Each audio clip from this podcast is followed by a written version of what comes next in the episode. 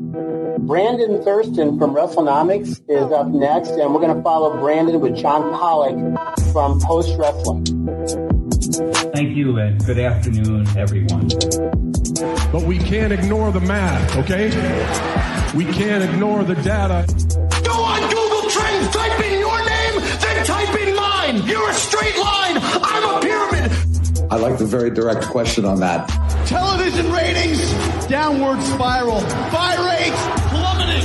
The time is now to turn the math around.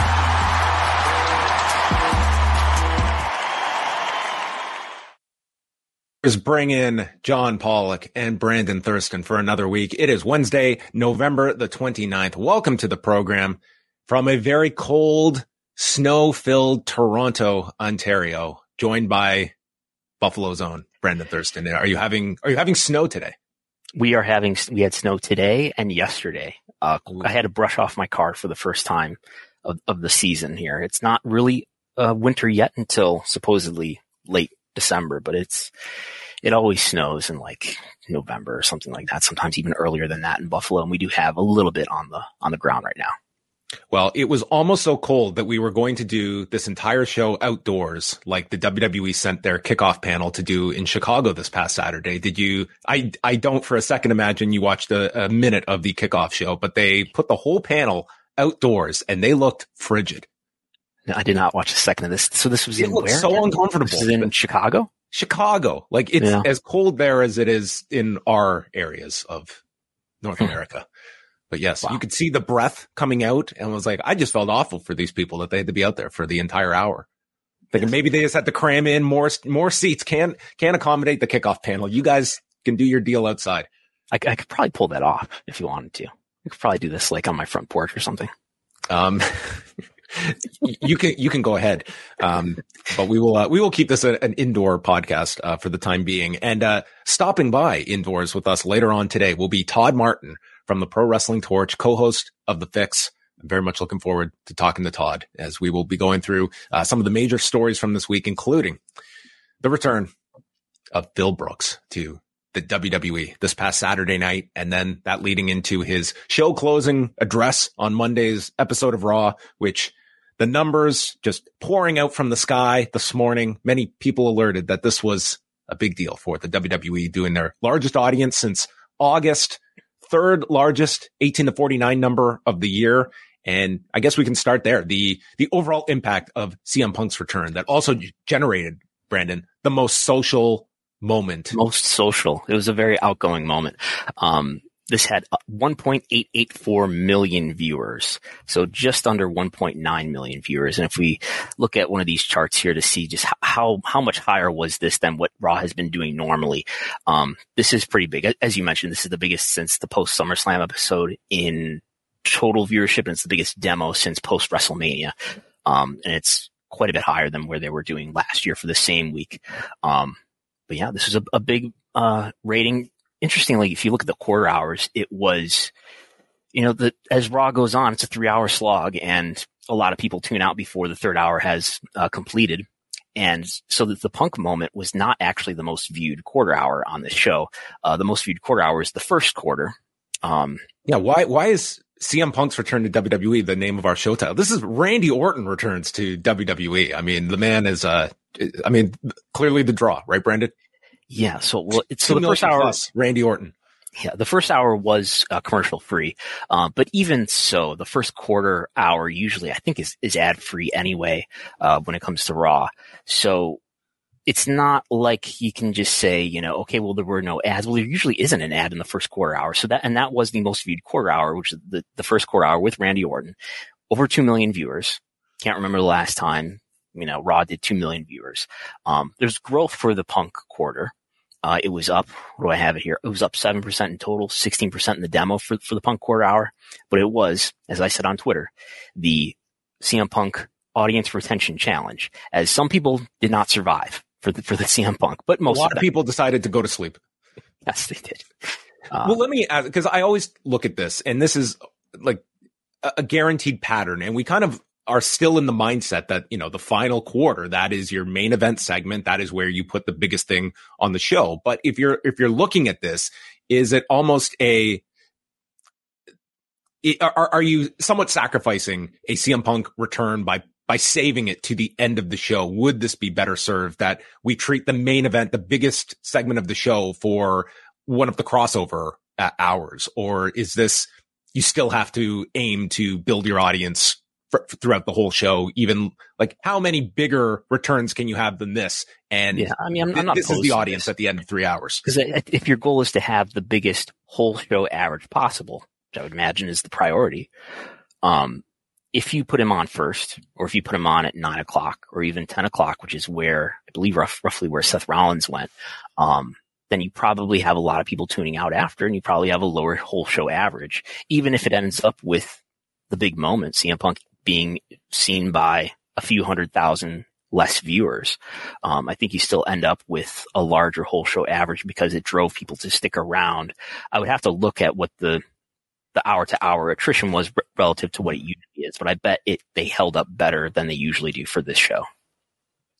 When we look at C M Punk, I mean, and we'll probably get into this uh, a little bit, that the, the Raw rights are aggressively being shopped. Uh, Mike Johnson reporting that that is where Paul Levesque was this past Monday on a uh, field trip with Nick Khan to Los Angeles. So Pretty interesting true. That Paul Levesque is involved in some way in these uh, talks that, you know, we haven't really seen him linked to in the past. Well, we but, saw him with uh, Jeff Bezos at the fashion show, remember?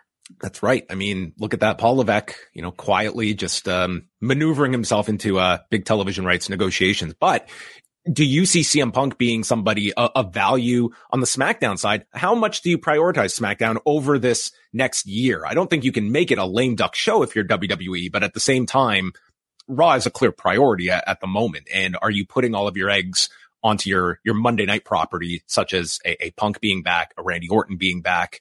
How do you balance the show over the next year when you have a deal for one and not for the other? I think it, they'll probably, you know, just sort of treat it like they're kind of equal anyway. And maybe, are they going to keep, like, do you get any indication whether they're going to keep Punk? They're probably going to keep Punk on Raw, right? Because he's supposed to feud with Rollins, and that's where Seth Rollins is, certainly, uh, because he has the title. Um, but I would think, you know, with Punk being there now, um, I, I kind of thought of this the night that it happened, and somebody reported that, uh, that, that that is how they view it, that having Punk gives them maybe a, a better entryway into doing a deal with W B D.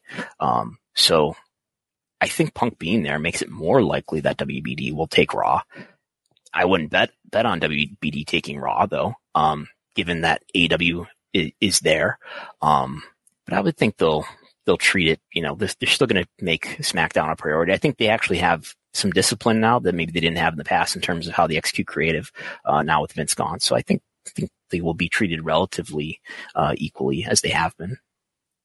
How did you feel everything came off, um, promo included, uh, Monday night? Was this a successful return, just in the sense, like, there was a ton of interest and engagement following Saturday's return that seemed to definitely venture outside of just a pro wrestling story? There seemed to be a lot of attention. Monday's number would suggest that interest. And I guess Monday was, you know, people checking in on the product, and are they, are they going to be hooked based on this return after Monday? I watched an entire episode of Monday Night Raw. The whole this, thing. This past wow. Monday. You know how rare that is? I. It's amazing how many people that I, I speak to that, like, do not watch Raw. It is uh, it is a very small number. And I, I can't say I would be one of them, too, if I didn't have to talk about it afterwards. I'll, I'll never forget the moment. I came home on Monday afternoon, and I told my significant other, I'm excited to watch Monday Night Raw tonight. And uh, I watched the entire thing, or at least I had it on the T V while I did other things. I thought the promo, I think thought nothing much of the promo in terms of, like, I didn't have the reaction that other people did about it, about it feeling, you know, like this was kind of a phony C M Punk. I could see how they feel that way. Um, I, I watched it and I thought, oh, that was kind of shorter than I expected it to be, which sounds consistent with what you hear later about maybe the, the Dominic and uh, Randy Orton match went long. Um, I was, you know, I was really curious to see if there would be any veiled shots at, at, at A E W or people in A E W, and there wasn't. Um, so I thought, eh, it was fine. Maybe slightly underwhelming, but it was fine. But I do understand the reaction of, of a lot of people, you know, feeling like, you know, C M Punk saying, this is my home, uh, and things like that. It, uh, you know, I, I, uh, I saw, you know, Triple H retweeted it, and I don't think Triple H is, like, back there, like rubbing his hands, being like, yeah, we got him to say it. This is our, this is his home. But it does come off as like, okay, the, the, the dog who ran away for ten years is back, and we've got him back on our lap now, and, and he's doing as he's told now. Yeah. It's, I mean, it, it will be an interesting one to watch in, in terms of the, the guy that has been so outspoken. And I think you only have to assume that he's going to be asked and requested to be on a Saudi Arabia card next year. Like, there is a certain level of, you know, how his, his unspoken, you know, criticism of the company that he's either going to have to walk back or just ignore, that this is, you know, that he's doing a roundabout. And I would state that that is kind of par for the course in this industry, that, you know, one person's a, your opinion one day can very much be changed the next. But I do feel like with, with the Punk character, one of the, the features of this individual is that, that authenticity that he has connected with his audience, that I think there is going to be some of that pushback more than a, another performer that would be in the same suit where he's coming back after all these years and, you know, speaking one way and then doing a one eighty. Yeah, it, so there probably won't be a Saudi show until May or so. That's um, right, because they have the Perth show in February. So we'd be, yeah, we, and then Backlash is France in May. So we, we would probably be looking somewhere in that June, second even. Quarter. Yeah. Yeah. Um, I have to think that's something that they talked about before they made this deal. Um, I have to think that, I mean, if I have to think that they put together some sort of, or if, I, if I'm W B, whether or not I talk to Punk about it, you, you have to, you know, have plans ready to be like, if, if he, you know, has issues like he had in A E W, this is how we're going to handle it. If this happens, this is how we're going to handle it. Because it's, it's very much predictable at this point. I'm not saying it's necessarily likely that he's going to get into a fight with somebody, but it's very much predictable that, that this person may have issues, and we, we may have to deal with that, uh, in, in a way that we can obviously plan for at this point. Do you think C M Punk has ever Googled how much trouble can you get in for a tweet in Saudi Arabia? Did he listen to Wrestlenomics uh, a month or two ago when you guys were discussing the prob- problematic tweets in, in Saudi Arabia? He shared some Wrestlenomics uh, charts over, over the last uh, year or so. Like, would that be an issue? Like, some of the tweets that he's said about blood money uh, and, and things more vulgar, more vulgar than that. Will that be an issue for him to even go to the country? I mean, and it's not like he has to be there. It's not like everybody who's on, who's in A E W goes to these shows. It's, you know, there's, do you make the card or not? He may just not make the card, I suppose. Yeah. I mean, it is one of the shows where it's, it's pretty much un- until the, the most recent, I think the recent one was the first one Brock Lesnar has not been on, but typically it's an all hands on deck show. It, it'll remain to be seen. I mean, that's only one um, subject about it, but I mean, this, this is a grown individual that knows what he is getting into. And the fact that, yes, I have been like, this is not some, it was interesting at the press conference, the way that Paul Levesque kind of presented it as, you know, if, we're not the same people we were ten years ago. You've got to be, uh, hopefully you're a better person than you were ten years ago. And it's like, it, we're not talking ten years ago. We're, we're talking about like recent, uh, past for C M Punk. It is not as though he has just softened his criticism of this company, of the culture, its detrimental impact on his physical and mental health. I think that there, you know, it's, it's certainly there is, there's a lot there, but that's also part of the intrigue of this audience seeing, uh, this individual now back in this system that he had been so critical of. Yeah. I, I, I would, I would guess, if I were to guess now, that maybe he's, you know, made it clear that he doesn't want to do those shows. And, and, you know, I don't see that being a huge issue if they just leave him off those. Saturday also featured the three hour A E W block that went up against the Survivor Series. Did you have two screens up on, on Saturday? Um, I watched most of, I think I watched all of Rampage and some of Collision.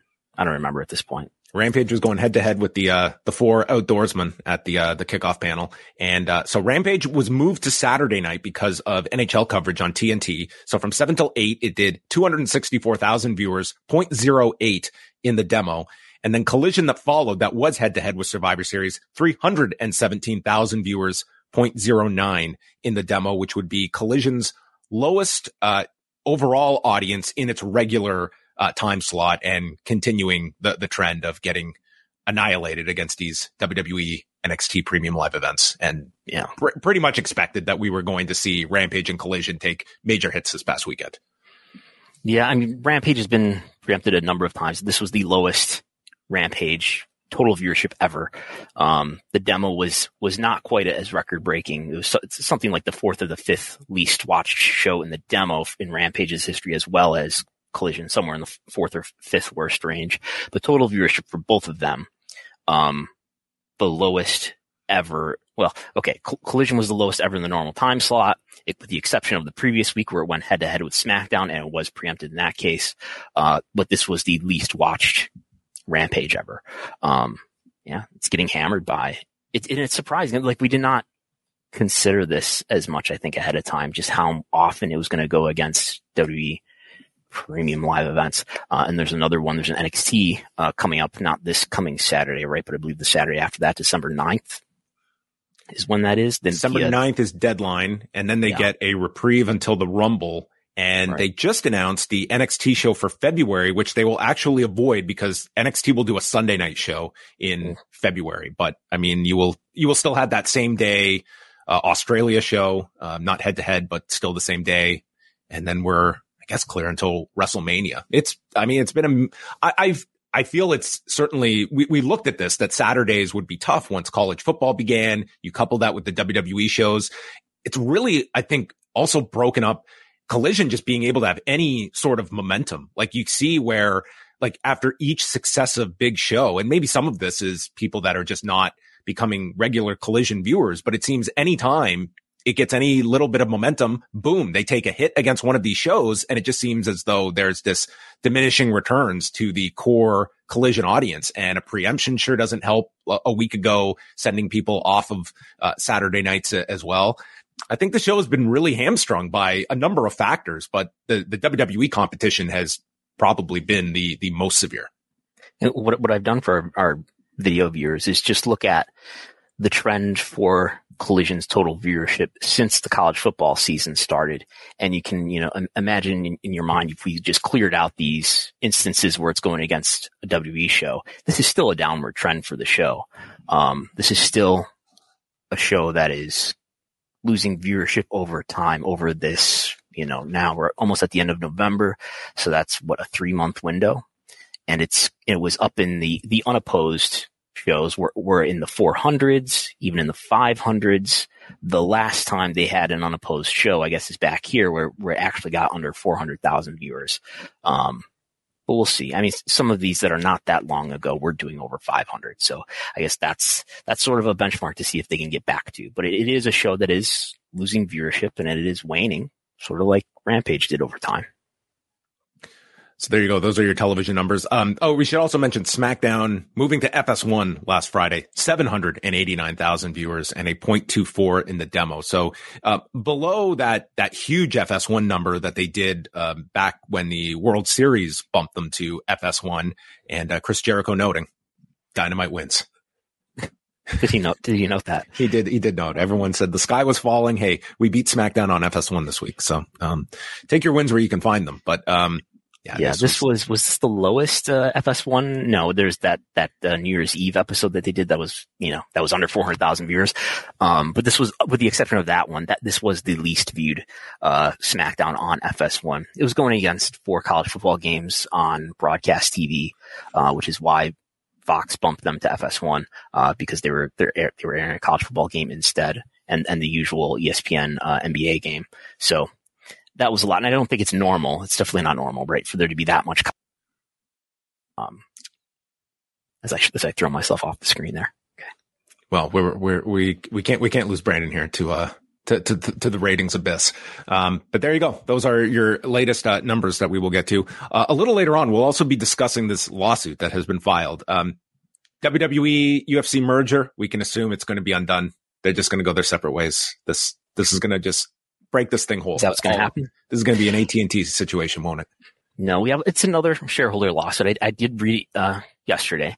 Um, it's seventy some odd pages. You can find on on Bloomberg's uh, Bloomberg Law website. A, um, a huge Vince McMahon fan that wrote this this lawsuit, by the way. I mean, it was pretty thorough. Um, it was pretty thorough, but also for, like, it, it's not his fellow board members; it's his cronies. I mean, yes, it's, yes. Like the language used. I mean, it's it's pretty tipping of the hand. His here. cronies, George Barrios and Michelle Wilson, stuffing their pockets. That's, That's right. Okay, like, yeah, got big bonuses for completing the merger. Um, It, do you see Wrestlenomics is uh, is cited as a source? I did for, see uh, that you were uh, you were amongst the uh, the, the cited uh, sources in this lawsuit. I mean, that, that must be a, a semi common occurrence now for for you. I mean, you are a good go to for it's a legal once before, breakdown. At least I don't remember, um, but that it was for alluding to Stephanie making a comment uh, when she was the co-C E O uh, about advertising and how Vince Vince's you know the scandal around Vince had had uh, caused advertisers to take what she called a pause in their spending on, on W W E advertising and sponsorships. Um, so I don't know if you want to get into that more or, or, or wait until, uh, until later, but it was a fascinating read. And I've written a summary of it, uh, which is on Wrestlenomics dot com, free for everybody to read. Yeah, we'll we'll chat a bit about that um, with Todd. We do have a super chat here, and you're welcome to send in any uh, questions. Uh, is Punk possibly on a short-term deal? Sports Illustrated only said he was signed past Mania, but details were limited. Is he full-time, and when does he appear next? Uh, they have not announced a follow-up appearance, although I'd be very surprised if he's not on Raw next Monday. It seems like he's going to be in uh, pretty much as a regular. And, yeah, it's been reported. It's a, it's a multi-year deal. This is not just some six-month deal where he's going to be in and out. It seems like it is...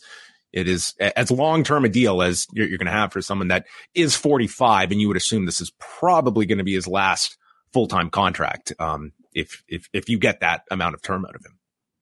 Yeah, I believe it's the Observer reporting it was a three-year deal, um, which is mildly surprising. You know, we we we'd talked about the the notion of whether Punk would go to W W E, and maybe it would, would be safer to make a shorter term commitment to see how it works out for like six months or a year or something like that. But no, I I, I believe the Observer report that it is a longer term deal.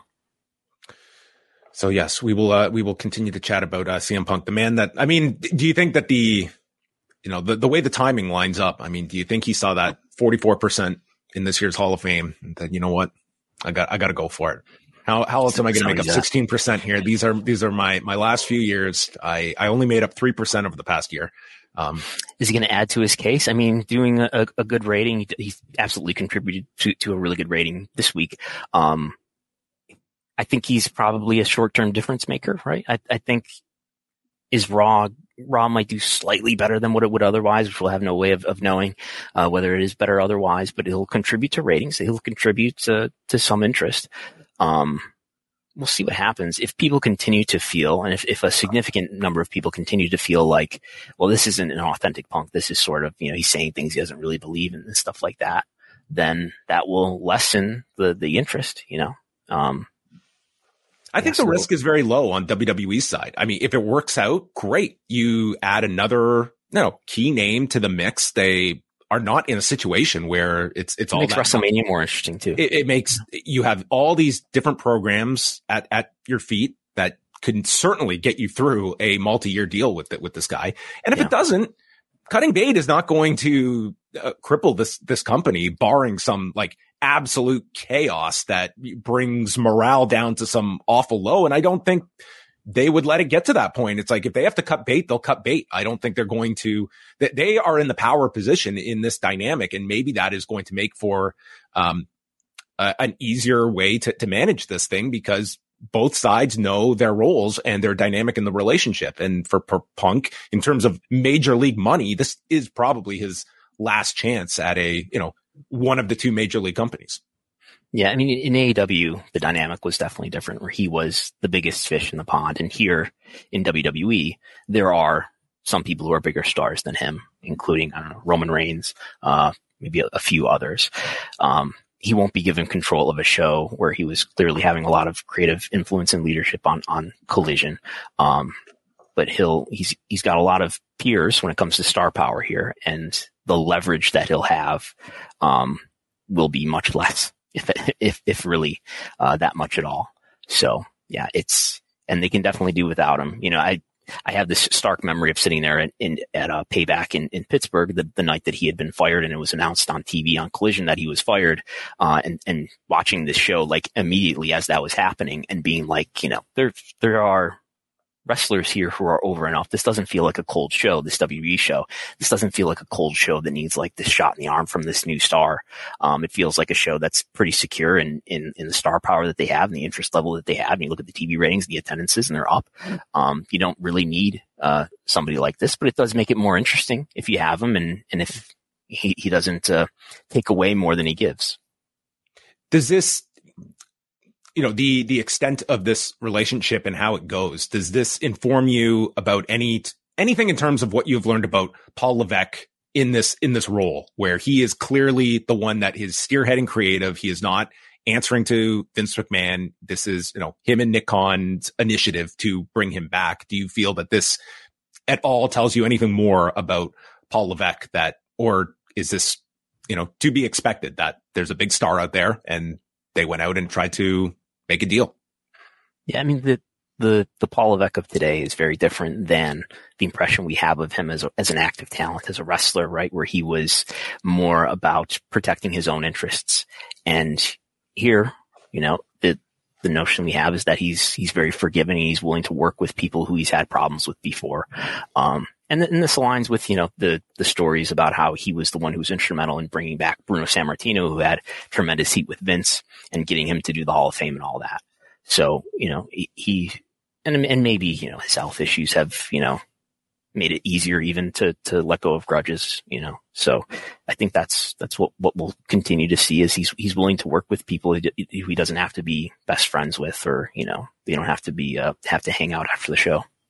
It's funny because if not for the heart issue, you could argue that is the program, like the C M Punk Paul Levesque program, like right. That is, um, you know, that would have been one of the big programs to that you could just add to the list, but um, very unlikely to be happening given the, the man's uh, health status. But um, just before uh, we, we move on here, also this week, it is the big on sale for All In at Wembley Stadium. The pre-sale has begun, and then the general on sale is this Friday. The return to Wembley Stadium that they were very um, meticulous to make sure that they have Will Ospreay on paper and can advertise. You buy a ticket, you're seeing Will Ospreay. So if uh, if this gets off to a very strong advance on Friday, I think there is there is Will Ospreay's uh, candidacy for his future uh, Hall of Fame status. But I'm certain that some expectations are going to have to be measured. It's a long time until this next show. It's the second time in the market.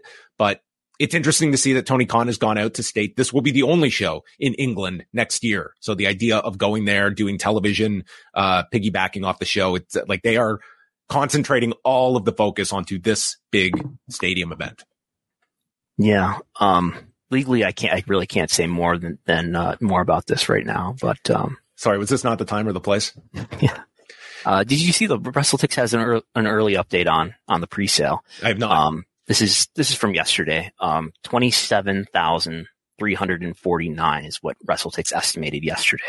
For um, a pre-sale, I, I would be very happy with that, with that yeah, the, for pre-sale. That, that, that goes over what I would have guessed, I guess. And, And, you know, they're already getting near thirty thousand. So that's pretty good, you know. That, that um, tells you how strong the brand of All In and All In at Wembley uh, means. The fact that, and, and that was the argument of you're putting, you are putting these tickets on sale where August is, I mean, it might seem like a lifetime ago in pro wrestling, but it's still very fresh in people's mind of what a spectacle this was, the biggest show in the company's history. And, and, and Will Ospreay is certainly not going to hurt people's interest, knowing that he'll be in a featured position on that show as well. I, I'd be, I'd be ecstatic with that pre-sale number. So at, at the same point, I believe this was the first day of pre-sale, I think, and WrestleTix has it listed here. Here's what the comparisons were last year for this event. Uh, after one day of pre-sale, thirty-six thousand was the number last year. And, and again, this is twenty-seven thousand. Um, so lower, but you know, you, you could definitely be more pessimistic about this. Um, the gate at that point was estimated to be four point seven million. Of course, it ended up being ten million. Um, so I, I, I, people have been, I haven't been looking, but people have been talking about higher ticket prices. So I would think, you know, it could be over that same dollar figure with fewer tickets uh, already. Well, at this point, we are going to welcome in our guest. But before we do that, we're going to get into the time machine to uh, set the table because uh, Todd Martin joining us from Pro Wrestling Torch, and with C M Punk's return, I think everyone was a bit surprised to see him back, but Todd Martin was not. Well, what do you want? I mean, the argument makes perfect goddamn sense. Brett, the, the, if you're saying that C M Punk is not going to come back, gotta be, because he's annoyed about not wanting to do a match with Triple H after being on the road for years, and he's going to say that I'm never going to step foot in a wrestling ring ever again. And I say, look at f***ing Bret Hart, who was screwed by this company, who suffered a f***ing stroke, who couldn't do anything anymore, and he came back to do a match in this f***ing company. Why the f***? Does that not make it clear that anybody is willing to come back if they really like professional wrestling and you give them much time? I don't understand what's hard to figure out about that. Obviously, at some point down the line, C M Punk is going to be interested in coming back to the company. He's going to come back. Why the f*** wouldn't he, unless he got injured? I'm home.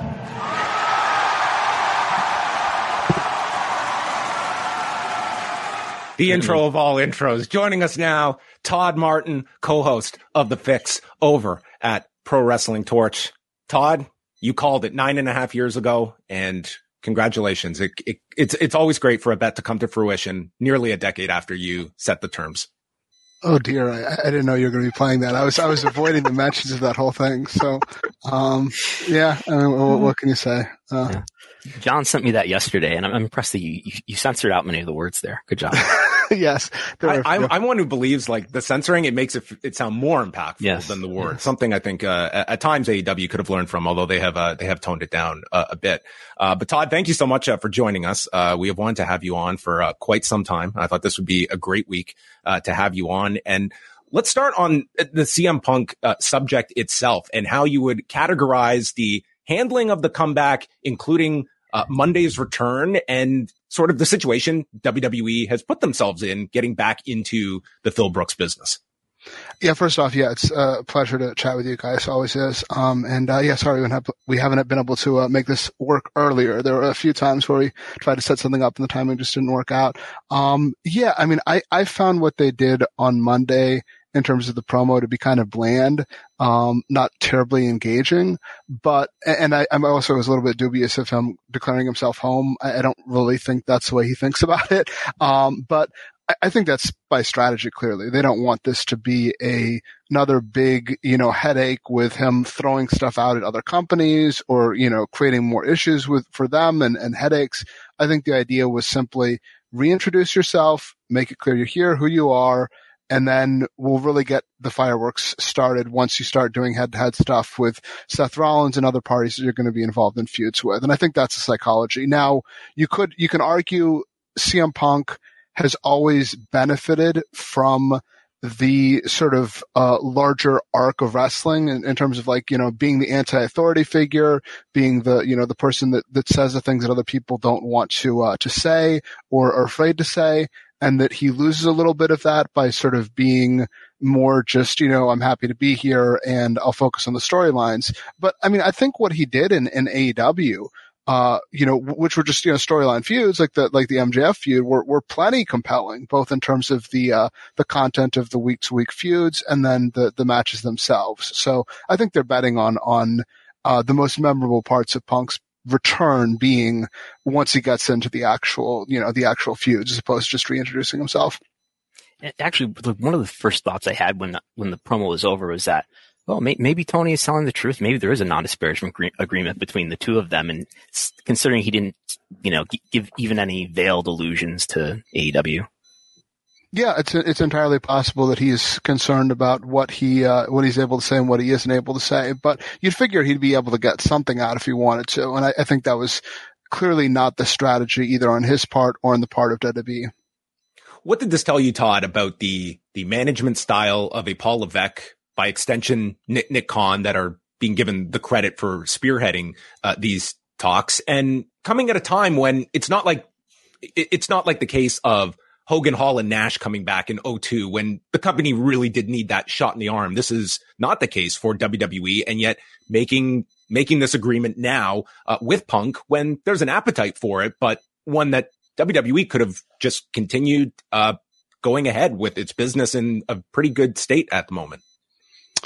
I mean, it's tough to read that much into it because there's a whole bunch of different currents, uh, undercurrents, both in terms of the way Vince would have handled the situation and the way Hunter handled the situation. Um, in both instances, you know, both Hunter and Vince have proven uh, the interest in making peace with people they th- that they think they can benefit from. And Punk is clearly someone that can bring benefits, at least in the short term. You can raise questions about what how, what the results will be in the long term. But, you know, as we saw with the rating on Monday, you, you can see that he is able to uh, to draw on people, and he he uh captures the imagination of wrestling fans like like few other performers of the last, you know, twenty-five years or so. So he looks at that and he says, hey, we can um you know we can benefit from that, so let's do it, which is exactly what Vince would have done. You can also sort of look at it from like a uh you know a competition standpoint, and you know that bringing him in is a way to, uh, you know, to hurt A E W, to, to, you know, to bring the contrast between the two companies and to bring in another piece that was part of the A E W, you know, uh, roster and, and now is no longer part of it. Um, and with Hunter, we haven't seen him be as overt in public about the competition, but you know, there's every indication that behind the scenes, he's every bit as much of, you know, of a competitor as, as Vince was, in terms of some of the moves he's made, in terms of some of the head-to-head scheduling things around the same time. And then also, you know, the behind the scenes with, uh, you know, Tony Khan being, you know, and, and A E W being not at all pleased with the way uh, last year, or, or was it the year before? It was one of the two, um, where a number of, uh, where Hunter took back over and a number of, uh, a number of parties within A E W all of a sudden started expressing interest about leaving the company, which, um, you know, a lot of people drew the conclusion was, was because of tampering. I think as well, when we are looking at the, the, the, the short-term uh, effects for C M Punk, there's certainly going to be that, that honeymoon phase for, for, for the audience, for the company, uh, for, for Punk as well. Are you looking at this, uh, Todd, as one where each side goes in with certain trepidations uh, uh, about the other, or do you feel that the, this is going to be a, a much different relationship this time around, just given the uh, what what Punk has been through over the past year, realizing that, you know, I'm forty-five at this point, and this is probably my last chance at major league money in a major league uh, company. I mean, are you looking at this as, you know, a multi-year deal on the table, that this is th- that this could prove to be one where, you know, both sides are different? It's a different relationship than the last. The W W E certainly has to have their trepidations about the situation. I mean, given the way things turned out at the end last time, in terms of, you know, obviously some of the things he said on the the podcast with Colt Cabana, and then, of course, the way things fell apart in A E W. So, I mean, they have to be concerned about what type of effect this would have on their company, given their company is doing quite well right now, and they don't need a bunch of, you know, drama behind the scenes like we saw in A E W. Um, from Punk's standpoint, I would imagine he's just sort of very thankful that he's getting the opportunity here. I mean, he has to recognize that if if W W E says no here, he doesn't have a lot of comparable options. I mean, I suppose, you know, Impact has tried to get their name in the news by bringing up the idea of him being there, but I mean, that's, you know, it's not like they have, it's not like they're going to expend the money that it would it would cost to have him as a P- uh, P F L, Todd. I mean, they, they, they would have been knocking. Don Davis would have been right at his front door. There you go. They they do have the money and they're spending it, but yeah, that. That I, I don't know how well he would do in uh, in in P F L these days. Even if there are probably some uh, some uh, some fighters that are licking their chops at the prospect of that. Um, and you know, New Japan. You know, I I, I if he if he hadn't been signed with W W E, I could imagine him taking an occasional date with New Japan. But by all accounts, New Japan's going to be cutting back on expenses next year, not uh, raising them on the talent side. So um, that's that's an issue as well. So I mean, he's getting a, a great opportunity, even after everything that happened there. And I'd imagine he's just very excited about it. Now, that doesn't mean that everything's going to go smoothly, because you can, you know, bring someone in and they can be very grateful at the beginning. And just like C M Punk was in A E W, and then things can still, um, fall apart as, you know, familiarity over time breeds contempt. But, um, for now, I would imagine Punk is, is, is very happy with, uh, you know, with the people in W W E that decided, that made the decision to bring him in. Another thing I was thinking while watching Raw was that there's probably a lot of people like like myself who's I've not watched an entire episode of Raw in a long time. There's probably a lot of people, maybe maybe people who've been watching more of A E W than W W E over the last few years were tuning in. And I wonder if they saw anything that like made them feel more excited about W W E, or if they just felt like it was, you know, okay, th- this is the same W W E that I've disengaged with over the years, and I, I, I made the right decision. And then I saw a Punk promo that was like this, this kind of Homer uh, Punk promo. So I don't know if they did that much to make people who have fallen out with W W E feel like they're excited to come back in.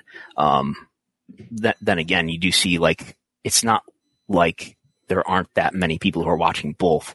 The impact on Collision ratings when we see uh, W W E or when we see Collision go against W P L Es has been pretty strong. So there, it, it tells you there's a lot of people who are, who are watching both.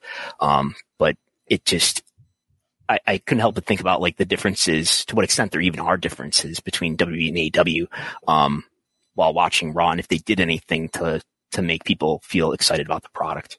Yeah, absolutely. And I mean, I think that's the argument against taking the approach that they did on uh, on Monday, because I I know a, a, a, a, quite a few people that fit in that in that boat, and, and I had a few contact me on, on Monday, and it was one hundred percent um, not terribly uh, enthusiastic about what they saw. Um, which I was surprised. I, I watched the show the, the the day after, but I was surprised by that because Raw has been a better show.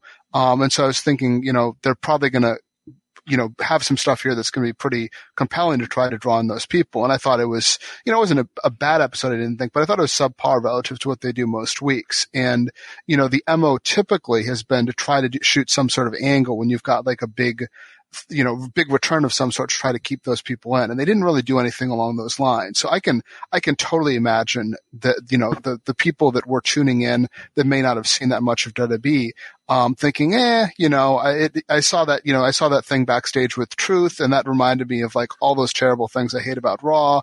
Um, and you know, there wasn't a lot of stuff here that was like super compelling. And so, yeah, I'm, I'm probably better off not sticking, not sticking with it, which is, you know, too bad, because I mean, I think for a lot of those people that view W W E in a certain light, um, that the product, I think, is probably more attuned to what they like about wrestling these days, and it has been for a while. But um, W W E dug themselves quite a hole with a lot of those people with, you know, the quality of their programming for, you know, basically a twenty year or so period.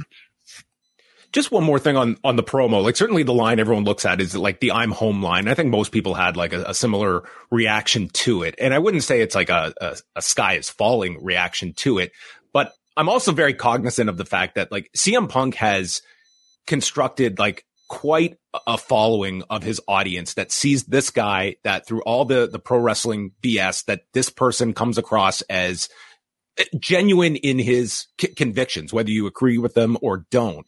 And I just wonder, like, that that audience that has followed him and sees fo- the photo with Hunter, the I'm home line, inevitably this guy is going to be doing Saudi Arabia shows, that if you are somewhat kind of chipping away at what has made C M Punk this ultra unique figure in pro wrestling over the last two decades.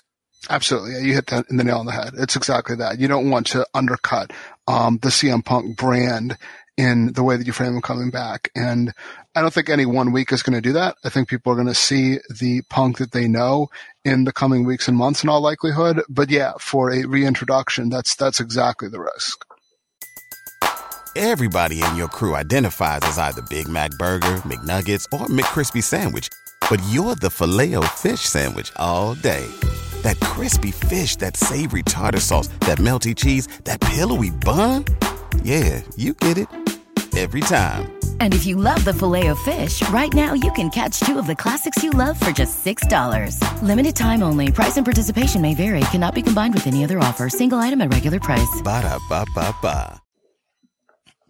We also wanted to ask um, you a bit about um, the thoughts this week. I mean, this has been a long time coming with the, uh, the Tammy Sytch case, but her sentencing did go down on Monday, and uh, the whole um, sentencing hearing uh, w- was broadcast. And the end result is that she has now been sentenced to seventeen years in prison, this being a result of the D U I that caused the death of Julian Lasseter in March of last year. Uh, Tammy has been in prison since May of last year, so she did have some uh, credit for time served, but she is going to be in prison for um, close to two decades. It's uh, it's such a tragic story involving Tammy Sytch, and there's the part two of how it got to this this point, that there were just so many instances, like just going through the the history of her arrests and D U Is, that um, this individual never should have di- this innocent victim uh, never should have died in in the end of this, and this is sort of just uh, like how far this had to go before the hammer was thrown at her, and it's. It's just an it's an awful story, all around. Yeah, it's a, it's a terribly tragic story. Um, Tammy Sytch, someone that, you know, had a, a lot of, a lot of things going for her, you know, very attractive, a smart woman, um, someone that had a lot of charisma, and from a very young age was, um, very successful in, in a public business, you know, fame, fortune, um, you know, looks. She had, you know, a lot of things going for her. And, you know, not only did she over time destroy her own life, but she destroyed the lives of, of others as well. Um, And yeah, as far as the uh, the ultimate sentencing finally coming down, um, I mean, it's you know, it's you know, it's hard to feel good about you know anybody, at least for me, um, about anybody sort of being locked up for long periods of time. I think it's just sort of you know a sad, you know, a sad thing to happen to anyone. But um, the one you know one sort of positive in a sense is just that you know as you, as you allude to that. Um, Our justice system, and, and you know, frankly, a, a lot of justice systems, I don't think take D U Is as seriously as they ought to. Um, I think basically the, you know, the central issue is, unlike most serious crimes, D U Is don't involve a high level of intent, the, you know, mens rea, as, as they call in the criminal law. And there's thus, I think, hesitancy on on the part of a lot of, you know, state criminal justice systems to really throw the book at people who did not intend to cause harm when they drive drunk and hurt people. But, you know, I think that D U Is are often treated with, you know, way too light sentences, um, in all sorts of jurisdictions. And this was a counterexample. This was an example of, um, I think because of the specifics of the fact that she had, um, showed such recklessness so many times in threatening other people's lives and, and, and, and, um, you know, causing, you know, making the potential for, for, uh, you know, other people to be hurt, um, made it easier for the judge, um, to say, no, we, we need to take a, t- a stronger stance on this one. And, you know, I, I, I hear more about this over time. It would take, you know, more of a concerted effort because you'd have to change the laws in a whole bunch of different places, um, in order to make, in order to have an, to have an effect on this. But I, I do hear more over time about the idea of, of creating tougher penalties for, um, for D U Is, um, particularly when it comes to injuries to other people. And, you know, maybe this is, you know, part of a, a slow change in that regard. So she, she's sentenced to seventeen years in Florida. Do you have a sense of how likely it is that she serves that entire term?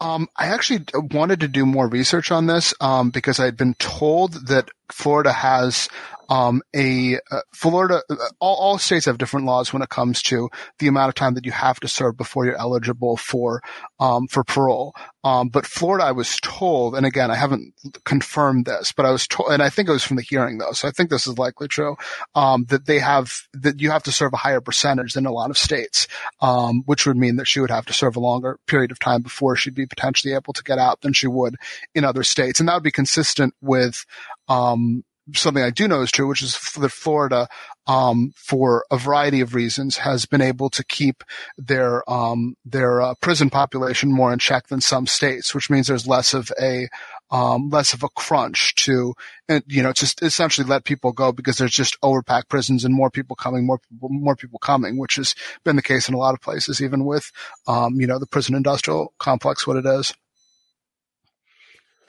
We also wanted to uh, just quickly uh, talk about this lawsuit as well that the uh, well the W W E and U F C merger is at the subject of. This is from the Ohio Pension Fund um, that has you know launched a complaint over the uh, basically over the whole uh, process that they went through earlier this year, and the idea that Endeavor was the front runner to get this, and that nobody else was given a a, a fair shake at things, with the uh, common denominator being that. Uh, any of these other uh, cash purchases of W W E would have led to the ouster of Vince McMahon, who was able to retain um, a significant seat with the uh, Endeavor uh, merger a- as it went down. Um, Todd, have you had a chance to uh, go over? Uh, I, any I sprung this on Todd yesterday, the seventy-page filing. Yeah.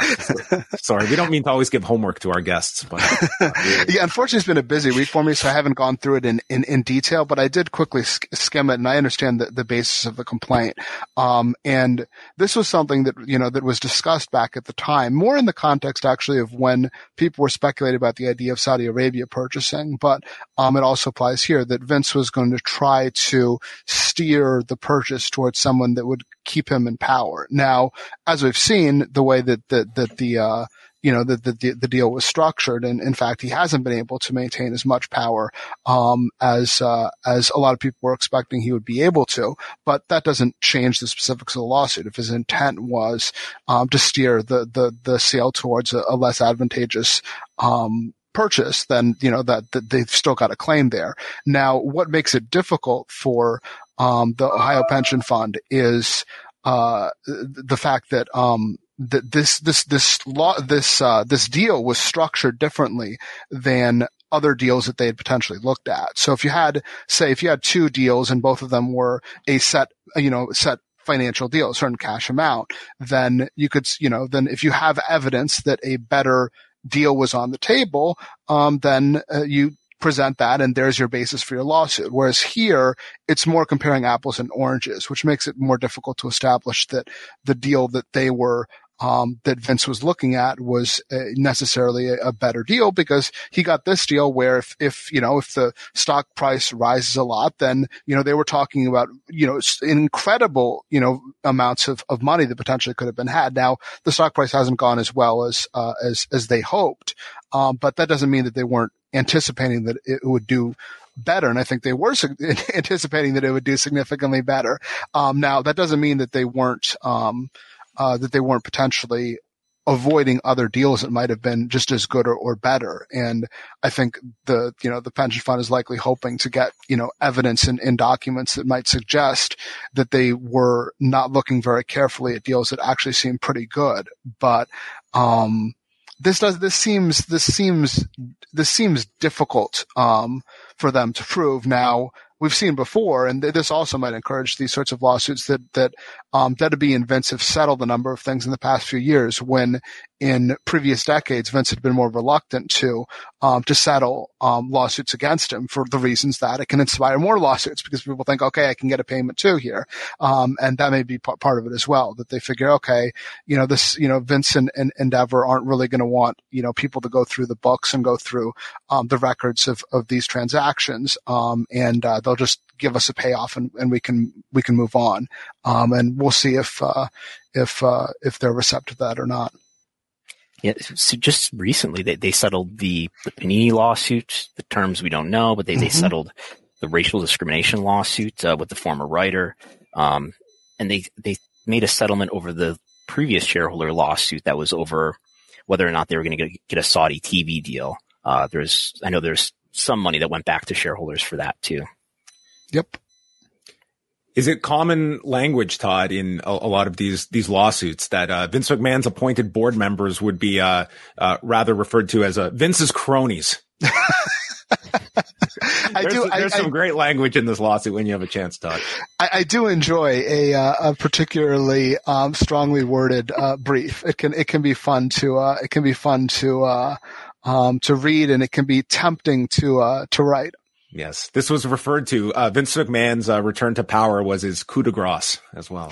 In, in this yes. as well. So I do, uh, I, I do, I would love to speak to the author of this uh, particular yes. lawsuit, because they were uh, cro- the cro- McMahon's crony-filled board would later seize on this unequal playing field to pretextually accuse the other bidders of showing less enthusiasm and urgency, and yes. a ton of redactions in this, Brandon. By oh, the way, yeah. you found, especially you found later on. Yes. One of the weird things about reading this is that so I, I figured before I read it, oh, this is probably going to be mostly based on public knowledge, you know, things that have already been filed publicly by W W E at this point. And it is. There's there's an S four, which is a type of S E C filing that you file, I guess, when you're going to do a, an M and A transaction or something like that. And that goes through basically the W W E had already filed in May. Here's a long, you know, boring narrative about how we made this deal. And it references a lot of that, but it, but it also references meeting minutes that the board had, which I can't imagine how they got in possession of that. Um, and there's a lot of redactions apparently where they're referring to who they believe are the, the different bidders, which I believe are Liberty Media, Comcast, and there's another one in there. Maybe that's like a pr- private equity or something like that. But that, that was interesting to go through. Yeah, I I, uh, I I look forward to engaging more with it. Uh, last thing here before we uh, wrap up, Todd, uh, we would be remiss not to bring up the letters of uh, A E W as they come to their uh, their year end. And you look back at two thousand twenty-three. This seems like a very uh, tumultuous period for A E W. They're uh, a big year on the horizon for them with their with their television negotiations being up. Um, how would you assess this year for A E W? This is, I will fully admit, this is the most loaded of questions to end this uh, interview on. But um, as you just look at things and And do you look at the, like, it seems very difficult when you've lost that momentum to regain that momentum.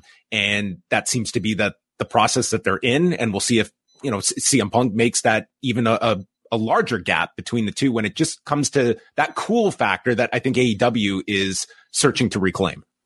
Yeah, I was debating in my head whether it would be hyperbolic to label it a disaster, um, and I concluded as you were uh, continuing to uh, um, set up the question that it would not be hyperbolic to label it a disaster. I think it was a disastrous year for A E W.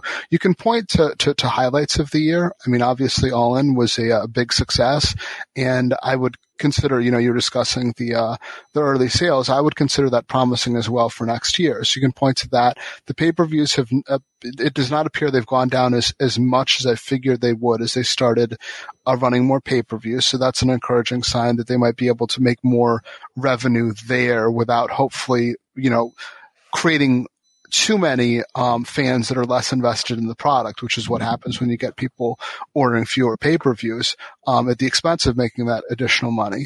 But when you look at some of the key revenue streams, the pay-per-views overall are still down. Um the the the um television ratings are down. Um but you know the worst is the uh is the live attendance, which is down very significantly.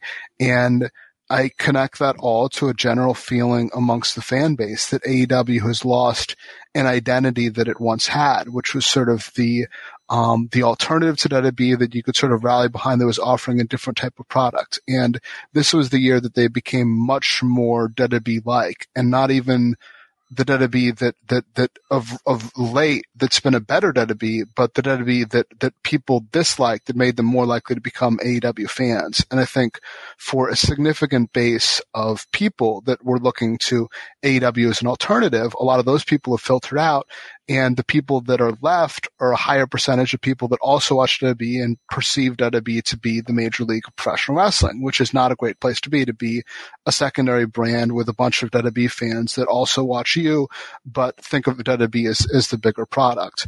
Um, and then on top of those issues, I look at um, what to me has just been a total, I was going to say mishandling, but I mean, if that implies it's more coming from above. Um, very much, in my opinion, a destruction of, of M J F, who started the year as a very hot, very effective heel world champion and ended the year as a floundering, um, try-hard embarrassment of a babyface world champion, in my opinion.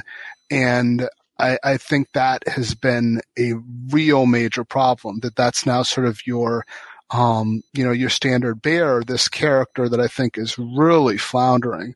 And you've set up all these different feuds that it appears you're going to be trying to, trying to pay off for quite a while here. Um, and I just don't think that's the way, that's the way you want to present your product is, is that character on top and the way that he's acting of late. So, um, and not even of late, in the medium term as well. So yeah, there's, there's a lot of problems with A E W. And, um, you know, hopefully, hopefully the, Um, the, the, the t- tournament they're doing right now will help to move them back towards more of a path they were doing before. I think, you know, a, a, uh, a G one round robin style tournament is the sort of presentation that I think a lot of the people that are looking for an alternative like. And, you know, hopefully we see a strong tournament that's able to generate some positive momentum going into the next year.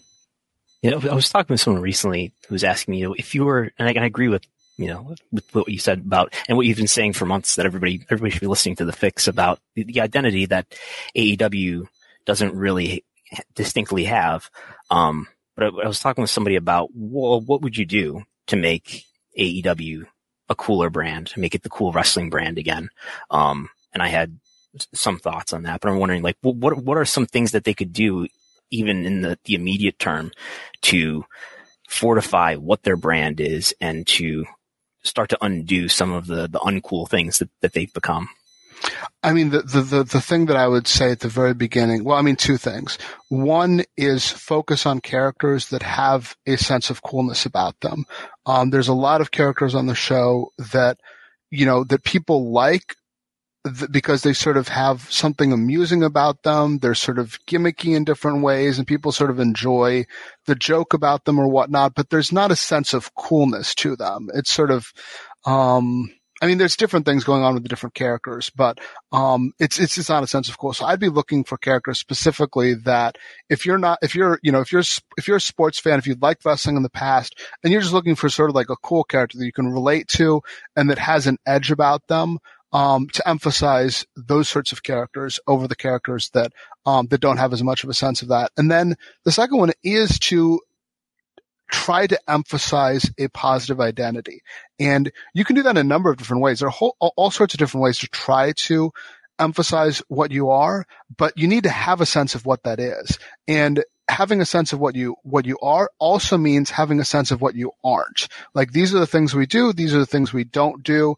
And to try to, you know, bottom line it for people. Um, I was sort of thinking about that, you know, uh, uh you know, how you would sort of frame that. And I was thinking maybe something like, you know, wrestling for wrestling fans, you know, because W W E has sort of moved away from wrestling for years and still is, you know, sports entertainment or whatnot, sort of rest, emphasizing the wrestling component, the sports. It's a term that I think wrestling fans like, and emphasizing that we are for you. We're trying to provide a product that, that those sorts of fans are going to like. And, you know, there's, there's all sorts of different ways to do it, but it, it starts with having those conversations, you know, just not even thinking about the storylines, not even thinking about the individual characters, but just thinking abstractly, what sort of show do we want to be? And then discussing, what do we like? What do we not like? And at that point, starting to narrow down the sorts of segments that would fit into that, into that, into that, um, into that show. And I think if you look at most, um, successful wrestling companies over time, and there are exceptions to this, You could, you could describe a certain sort of segment and say that fits into what that promotion does, or no, that doesn't fit into what that promotion does. And if it's just sort of throw everything at the wall, that's, that's okay. If you're the major, if you're the company that's viewed as, you know, the hegemon, if you're W W E, if you're the major league, um, uh, which I don't use to, you know, to, to, uh, is sort of a, um, way to frame it positively. I'm just sort of trying to describe, you know, descriptively the way people think about it. Um, if you are that, then you can throw all sorts of different things, and it doesn't matter because you define for people what wrestling is. But if you're an alternative, you need to have your own affirmative identity of what you are to def- to, to distinguish you from the company that, that people know so much. And so that, that I think having those conversations uh, would be a positive development, because I don't I don't sense that that that they're, that they're being had. For more with Todd Martin, you uh, should be listening to The Fix every single week at v i p dot p w torch dot com. Todd Martin and Wade Keller giving you hours of this uh, this award-winning analysis from uh, Todd Martin. Um, most weeks you get P G Todd, but may- maybe sometimes a T V fourteen if a rant so uh, requires it from uh, from one Todd Martin. But uh, we definitely have to have you back sometime, uh, Todd. Thank you so much for uh, jumping on with us and uh, and, and doing uh, it, Brandon's homework as well ahead of time. Pleasure, guys. Thanks, Todd. Yeah. All right. That was Todd Martin. Uh, always great to uh, chat with uh, Todd, who I think is uh, one of the uh, the smartest people out there when it comes to uh, just the, uh, the the structure, I think, uh, that, that can be be applied to uh, an A E W in particular, that uh, he can put into a lot of specifics about a lot of the kind of big picture problems that they have, but actually break them down into sort of what are some of the The, the symptoms that can be immediately addressed and that hopefully in time have a, a long-term effect. But this will be a very interesting year to look back on for A E W, and how you just rewind this year and how a Tony Khan assesses it. And it's, it's one thing to hear from him publicly and that everything's perfect, everything's great. Um, but only he and those around him can look and state, hey, this is, this is working, this is not working, and, and how you apply that. And it, it's very difficult, I think, to be able to balance all of that in where you're, you're being fed information from so many different directions, that there's positive here, there's negative here. And what is ultimately Tony Khan's job is to parse through all of that and understand where his product is and have we grown or decreased in popularity this year? Yeah. I thought it was interesting. We got reports out, uh, yesterday that with Q T Marshall leaving A E W, it sounds like he, he felt like A E W was becoming too much like New Japan. Uh, so it's been not, not W W E enough for, for Q T Marshall, or maybe it just more had to do with. He saw that first stats board for the Continental Classics. Like, we're going to make people count numbers, math. As, as I think uh, Lucha Blog pointed out, that that was a great P R moment for uh, for A E W to hear that it's coming too much like New Japan. Um, but yeah, I, I think there's a lot of things that they, they could do, and I don't know that they have the discipline to, to make them happen. I mean, just be a bit decisive. You know, just be decisive about, like, let's say we're gonna pick let's pick four people who are, I don't know, under the age of thirty-three or something like that, and let's go all in on them for, for eighteen months and and just stick with that. And these are going to be our, our people that we're going to create. And maybe maybe not all four of them will become big stars, but maybe one or two of them does. Um, and there's there's just, you know, one one legend. I would I would argue, like, uh, again, I, I don't know who it is. It's like Sting's retiring, and we have one person in that sort of role, whether it's your Jericho, your Christian, your Edge, um, Jeff Jarrett. I mean, I don't think Jeff Jarrett would be the, the number one pick of, of that crop. But nonetheless, it's like all of them together. You can make your arguments, but I do feel it's not even a perception problem. It's also a time allotment issue that all these people require their, their segments every week. And th- there's just so many of them as well that – I think it's what Todd mentioned. It's like every we're trying to cater to everyone, and in doing so, it's it has lost that specificity that this product had in twenty nineteen, that it was had a much clearer direction of who its audience was and was hitting that audience in a, in a really sizable way.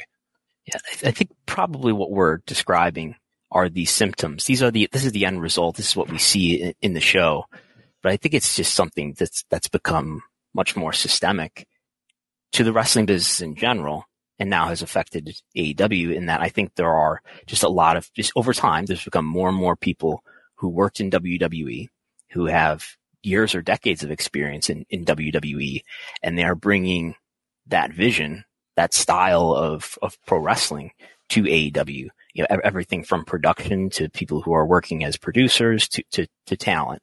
Um, and that is causing the, the, the product to become less defined, um, and you know, less different from W W E, and and it's become just a, a less cool product that that still has certain things that you're definitely not going to get from W W E. Well, it's a, a Zack Sabre Junior and a and a Bryan Danielson match. Uh, lots of blood. It does have those differentiating factors, um, but I I just see it being a you know a, a group of people who've become more so uh, with years and decades of experience of W W E, and they. They think that there's a particular way to do things, which is what W W E's done for the last twenty years. Mind you, it's, it's turned a lot of people off in doing so, but they think that's the one right way to do it. And they're just, I think they're, you know, it's, it's they're, they're goldfish, you know, in it, in a, in, in the water that don't really realize that they're in water. They're creating a W W E-like product, not realizing that it is a W W E-like product because they think that there's only one way to do it. Um, I had hoped that with Tony Khan being, you know, a newsletter reader and a tape trader, that A E W would be different because he's clearly somebody who, who loves wrestling and wrestling other than W W E as well.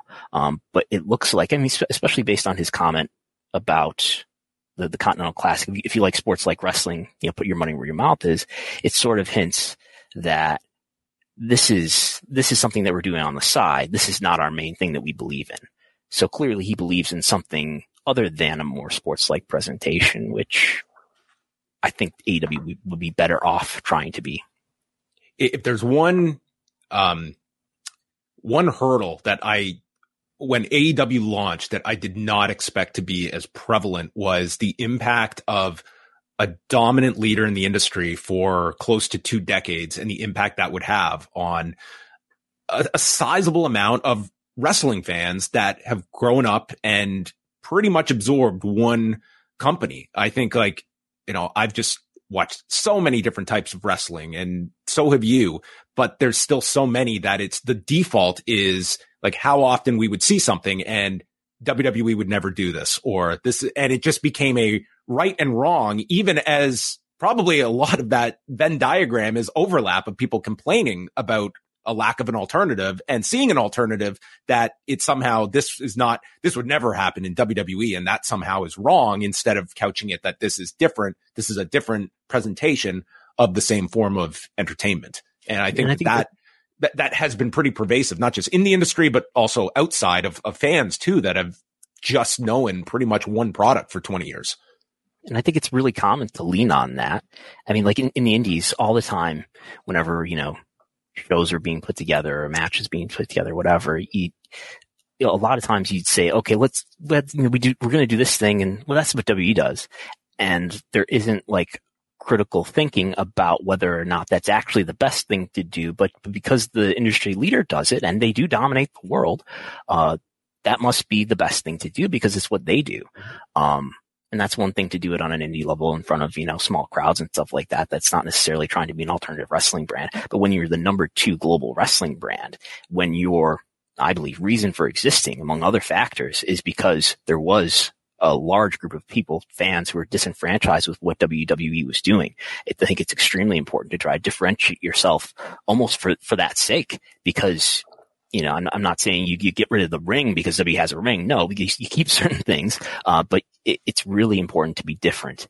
Um, and I think there's just a, a systemic unwillingness to think critically, or, you know, I think, I don't think people in wrestling are really taught to think critically, because it's ultimately what happens on television is, is a work, but there, you, you have subjective factors. To, it's, it's subjective to say whether or not a certain segment was a success. You can always come up with excuses why a terrible segment was actually good.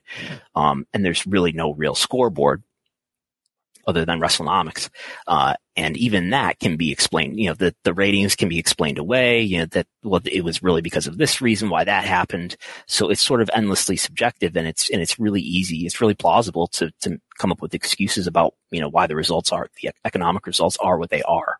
So it's really hard to be honest with yourself about why things are the way they are, and to take the steps that do create a positive change. Uh, one last thing, just circling back to the, the lawsuit. Uh, both of us got to go through the entire seventy-two pages. Um, was there anything we didn't touch on that jumped out at you in terms of, uh, w- what was laid out there? I mean, the, the key, um, arguments being made is that there were three cash offers for W W E, and, yeah. uh, it's essentially stating that these, these three companies, one of which we're pretty much confirmed was Liberty Media, and just the, the notion that these three were basically not given the same amount of time for due diligence, that Endeavor pretty much had this from the jump. Like the day they started accepting, uh, confidential bids, the next day Endeavor had their, their offer ready. And f- from there, it seemed like this was a, this was going to be going Endeavor's way, that the others, it was just window dressing to appease by making it feel like an open bidding process. Yeah, no, the, the, the redactions are interesting in, in terms of, I mean, I, I strongly believe the one bidder, um, I'm, I'm looking at the filings, one bidder, which is redacted, submitted a cash offer of ninety-five to one hundred dollars per share. Um, I strongly believe that's Liberty Media, because there's also a note in the S one from, or in the S four from May, that says they were given tickets to go to a, a, a house show in, in Denver, which is where the, uh, which is where Liberty Media headquarters is. Um, so it's not like they went to a big show, you know, where you'd be. It was a road, you know, to WrestleMania house show. I mean, you know, maybe they were just, they were, nobody goes out of their way story. to go to a house show. Um, you know, unless it's twenty minutes away from, from where you work. Uh, so I'm pretty sure that's. Can you imagine if they got John Malone, like Jelly Roll on Monday, to like shove Dominic or something? They could have got him involved in the, uh, I'm sure they, they would have got it up to a hundred dollars a share if they, if they worked John Malone that into been, it. That would have been great. Um, and, and the other, Uh, there, then there's another one that, that the redaction is real short, so it makes me think it's an acronym, uh, submitted a cash offer of ninety to ninety-seven dollars per share. Uh, and then another one, which I, the, the, the words Comcast fit neatly under this, uh, this redaction, offered seventy-six dollars and eighty-three cents, which, you know, my surface level reading of that, that's a pretty low offer, um, coming from your, your leading customer, uh, your, your partner for Raw and for, for Peacock, where it makes a lot of sense if they just bought up W W E and they wouldn't have to pay for rising costs and live T V rights fees. Maybe they use that I P in, in uh, Universal Studios and things like that. Um, my sense is that, you know, maybe Comcast didn't really want to be associated permanently and take it in-house, take take W W E and, and wrestling in-house. So I think they kind of, my guess would be that, if I were to speculate, that they just sort of made an offer to make an offer so they can, you know, tell their shareholders they tried and they did their, their due diligence, but didn't want to make an offer that would uh, actually happen. Um, but the, you know, the accusation here is that, okay, we had an offer for ninety-five dollars, one hundred dollars per share, and we settled for a, a deal that was something like for ninety-five sixty-six. Um, the, The S four goes on to say that that's without synergies, though. With synergies, it was over one hundred dollars per share. In any case, they say Vince uh, dismissed these other bidders.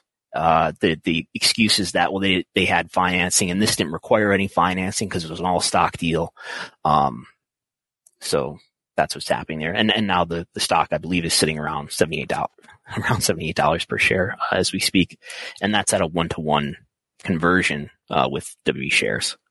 Yeah, I, I just see this being a real uphill climb for the the pension fund to really make any any big inroads here. It just seems to me like it is a perfectly valid argument that the T K O side would have, that yes, there were other cash offers, but we can't just evaluate this deal based on pure cash. Where what infrastructure was there for these other companies to grow a very specific type of industry that Endeavor has the closest thing to in an experience with the U F C? Look at the valuation of U F C before and after the purchase of Endeavor and the amount of crossover, the synergies that we have. And we were making a deal for the long-term viability of W W E and not just cashing out to the highest bidder. Um, I don't know. If I was T K O, I would not be ready to just um, settle this to go away. I think this is like, the pension fund would have to make a pretty sizable argument and have some kind of smoking gun beyond just what seems to be speculation that there was, that none of these other companies were in the running.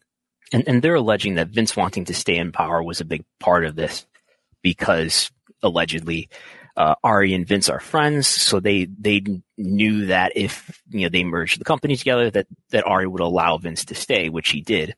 Um, And I had to give up equity for Vince to stay from the original offer. Yes, which is interesting, right? We can, I, I guess you can. We went from like a fifty-seven forty-three split to a fifty-one forty-nine split that Ari explained was on the contingency of Vince McMahon being part of. I'm giving you more equity, Vince, because you're agreeing to stay. Yes. Um, I don't know if. What reason do we have to believe that? Like, uh, are there are there things that would make it difficult to to, to fabricate that part? I, I don't know. Um, but the the notion is that if they had accepted one of those cash offers, that that whoever the, the buyer was would have then owned W W E outright, would have, in, including would have owned Vince's shares. Vince would have no power to stay around. Um, and Vince is around in a seemingly minimal role. Uh, he's not involved in creative. He's supposedly involved in, in making the T V deal, and he has he is the chairman of, of T K O's board. Anyway, it's a case that we will follow. We will see if um if the, if this continues. Will we will we get some? Uh, maybe we'll get some uh, unredacted documents. In, in, in and and if you want just a, a really thorough summary of of the the the life of Vince McMahon for the last eighteen months or so, they did a, a good job of it. It, it's very thorough, like the breakdown of all the, the sexual misconduct allegations, the Rita yeah. Chatterton story. Like, they did do their research here. This was not like some of these cases you'll read and it's just like they are lost trying to piece together pro wrestling, you know, news. Um, but they did a very good job in, in that sense. So uh, Vince McMahon and his cronies represented well in this uh, in this lawsuit. But that will bring an end to this week's edition of Pollock and Thurston. We want to thank Todd Martin again for jumping on with us. Again, you can catch The Fix at v i p dot p w torch dot com. Uh, tonight, myself and Wei Ting will be live right after Dynamite. And then on Thursday, over at post wrestling cafe dot com, we are dropping the latest Rewind Away as we are chatting E C W's December to Dismember two thousand six. Uh, that was purchased by about ninety thousand homes. Uh, one of the worst W W E slash E C W pay-per-views of all time.